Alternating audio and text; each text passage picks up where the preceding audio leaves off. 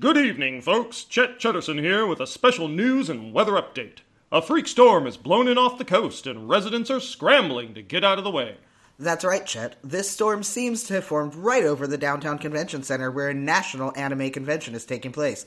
Eyewitnesses have been reporting a massive storm surge of Axe body spray flooding the parking lot, and apparently the winds are really whipping up. We go live now to our reporter on the scene, Sakura Chonsama. What's the scene like down there, Sakura? It's a real mess, Chet.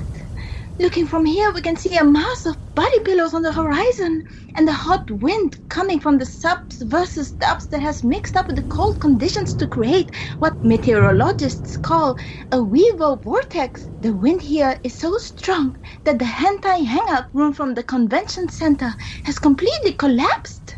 That sure sounds like a sticky situation.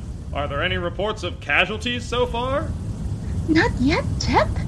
Rescue services are trying to get to the scene, but are being hampered by all the pages of manga flying around, reducing visibility. And hey, excuse me, excuse me! Are you alright, Sakura?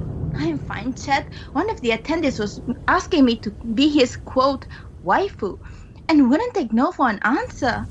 I take it you gave him the old karate chop and got rid of him? Chet, you know all Asians don't automatically know martial arts, right? Oh, oh, oh, of course, of course, of course. Uh, is there any sign of things calming down out there? No, there's not. We've got another 10 inches of unwashed nerd sweat on the forecast, which will surely send the Axe storm surge even higher. This is a long way from over. Well, folks, we'll be sure to stay on top of this developing story and keep you up to date. Until then, as Sakura's people might say, aloha. That's not even Japanese, you moron. That's fucking Hawaiian.